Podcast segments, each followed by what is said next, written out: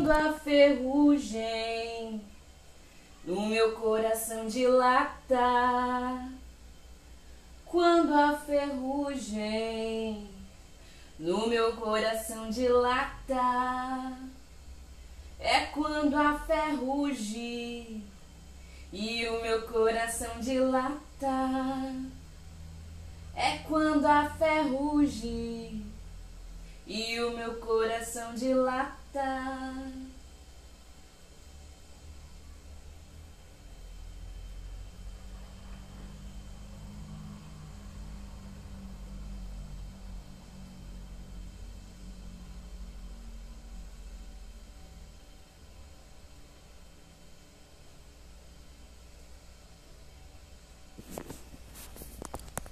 Parece que enferrujou a bala perdida que me alcança, a ferradura que me calça, alça, lança, tranca, a resistência necessária oxidou.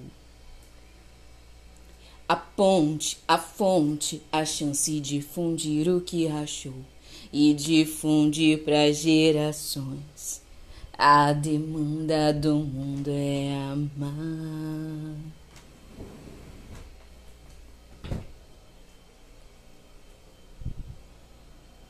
Ouçam o teatro mágico, senhoras e senhores.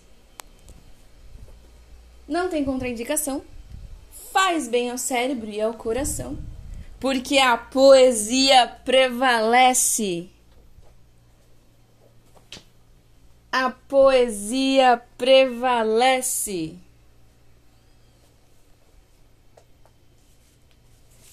A poesia prevalece.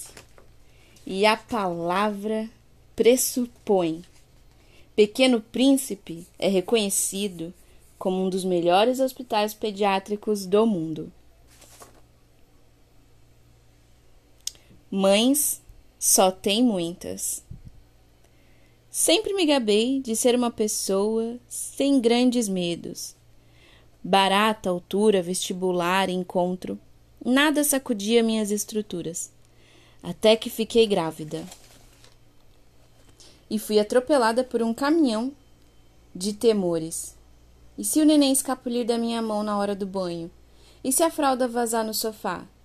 E se o leite não sair? E se o bebê não for com a minha cara? Minha filha então chegou e decretou o fim daquele medo bobo. Tanto tempo. E lembra dessa música. Entendi que sim, todos os meus e se poderiam virar realidade. Mas a avalanche de acontecimentos e emoções daquele momento seria tão grande que eu mal teria tempo de pensar neles.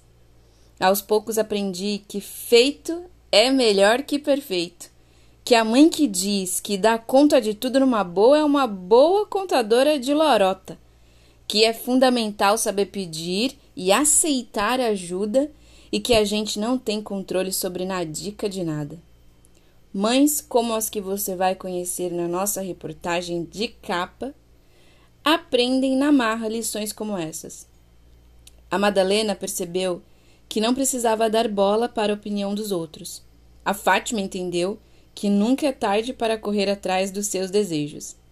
A Bárbara conseguiu deixar uma culpa paralisante de lado para conciliar a vida pessoal com a profissional. E a Lívia descobriu que se gostar era tão importante para a autoestima dela quanto para a filha Lavínia. Se você reparar bem, são todos ensinamentos essenciais não só para quem embarcou no bonde da maternidade, mas para qualquer um que sonhe levar uma vida mais leve e divertida. Então, nesse Dia das Mães, ainda não é, mas marquem aí no calendário, já já chega Dia das Mães. Então, neste Dia das Mães e em todos os outros de preferência, que tal celebrar sua mãe e os ensinamentos dela? Só não se esqueça de levar o casaquinho. É mesmo. Caraca! Toda mãe tem o dom da previsibilidade. Da presi... Da previsibilidade. Ah, esquece, gente, vocês entenderam. Da previsão do tempo. Meu, como que pode? Como é que me pode? Acho que toda mãe é meio bruxa, meio feiticeira, meio fada, meio anjo, meio deusa encarnada na terra, porque só sendo assim para ficar com gente tão louca quanto a gente, né? Filhos, no caso. Eu ainda não tenho filhos. Aposto que quem me conhece e começou a escutar esse podcast pensou: não acredito, a Tatinha tá grávida? Não, senhoras e senhores, ainda não. Ainda não embarquei nesse bonde da maternidade. Quem sabe daqui a alguns anos, né? Quem sabe o que o futuro nos reserva? É...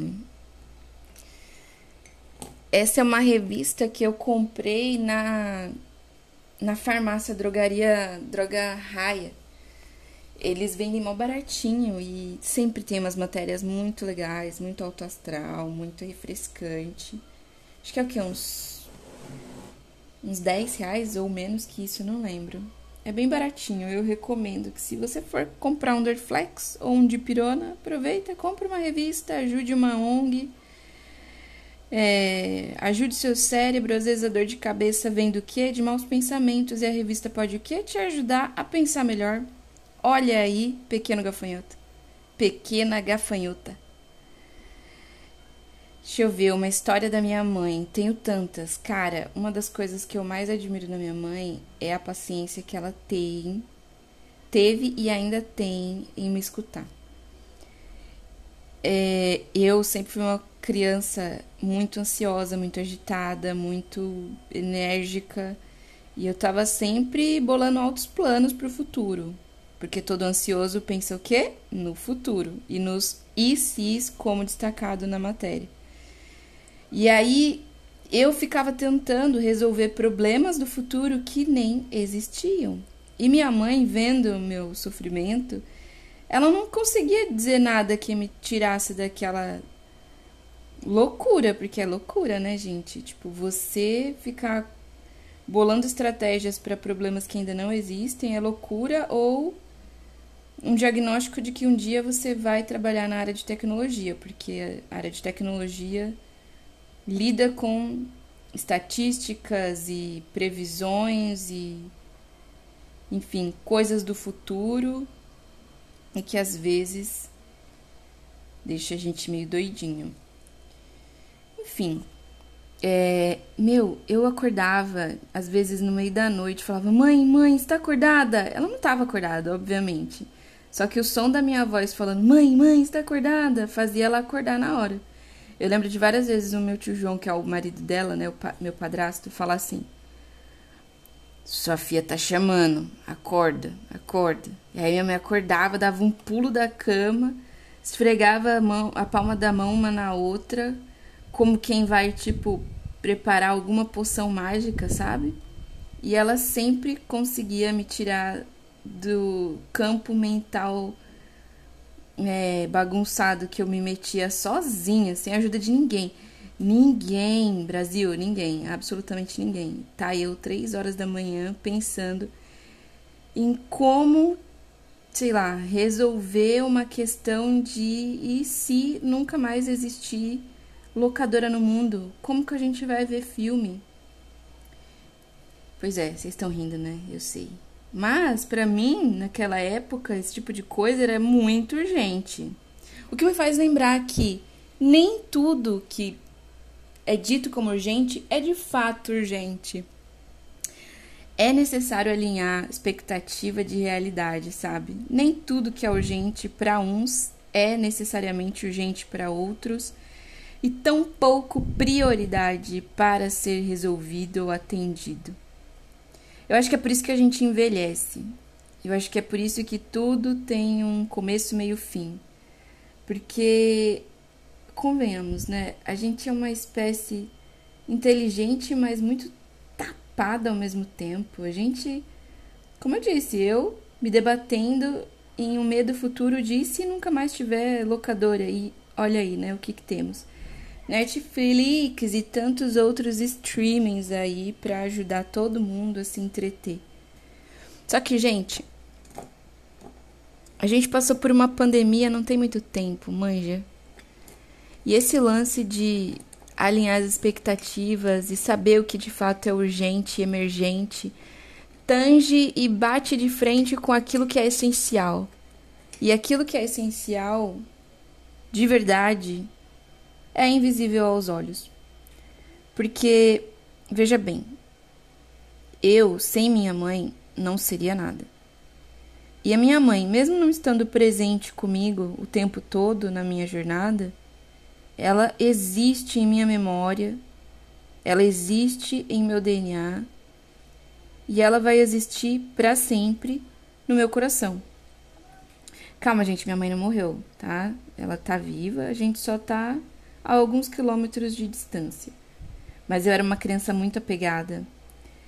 Minha mãe relata também, é uma outra história da minha mãe, que no parto, né, o que ela me deu à luz, o médico teve que subir em cima da barriga dela para fazer eu sair, porque eu não queria sair. Veja bem, minha mãe me gestou por nove meses num, num ambiente aconchegante, pai, eu tava com medo desse mundo. Esse mundo é maluco, gente. Esse mundo te engole. É sério, esse mundo te engole. Dá bobeira pra você ver o que acontece. Pessoas de São Paulo me entendem. Pessoas de outro planeta, ou. É, pode ser, né? Vai que tem vida em Marte e a gente não sabe. Mas pessoas de outros países e outros estados onde a população é freneticamente numerosa, vai entender que, tipo, o mundo te engole se você não se situa. O que faz me lembrar também de uma outra história da minha mãe, que é quando eu era bem pequena, eu reclamei de que eu tava cansada por causa do ônibus, o calor e lá, lá, lá, lá, lá. A gente tava indo numa consulta médica. E aí ela parou, me virou, olhou nos meus olhos e falou: O mundo não gira em torno de você. Você tá cansada, tá não sei o quê, nananã. Todo mundo tá. Mas você não vê todo mundo reclamando. O mundo não gira em torno de você. Então dê graças a Deus porque você tem perna, braço e tá tudo funcionando. Porque tem gente que nem isso tem. Silêncio. Meus olhos marejaram, claro, como qualquer e toda criança mimada ao levar uma chamada na chincha. Mas, cara, se não fosse isso, se não fosse a minha mãe ter essa coragem de me tirar da ilusão de conforto, eu não seria quem eu sou hoje. Eu devo tudo o que eu tenho aos meus pais, mas sobretudo à minha mãe porque foi através dela que eu pude vir a esse mundo, foi através dela que eu pude entender de várias questões que não cabem nesse podcast. E foi graças a ela que eu consegui me libertar da prisão mental que eu tinha me colocado há uns tempos atrás. E esse podcast não existiria se não fosse a minha primeira e principal leitora da vida, que é a minha mãe, que me lia antes mesmo de eu saber escrever. Esse podcast é dedicado para minha mãe. Eu sou a Tamiris Guilherme e esse foi mais um Tava Pensando.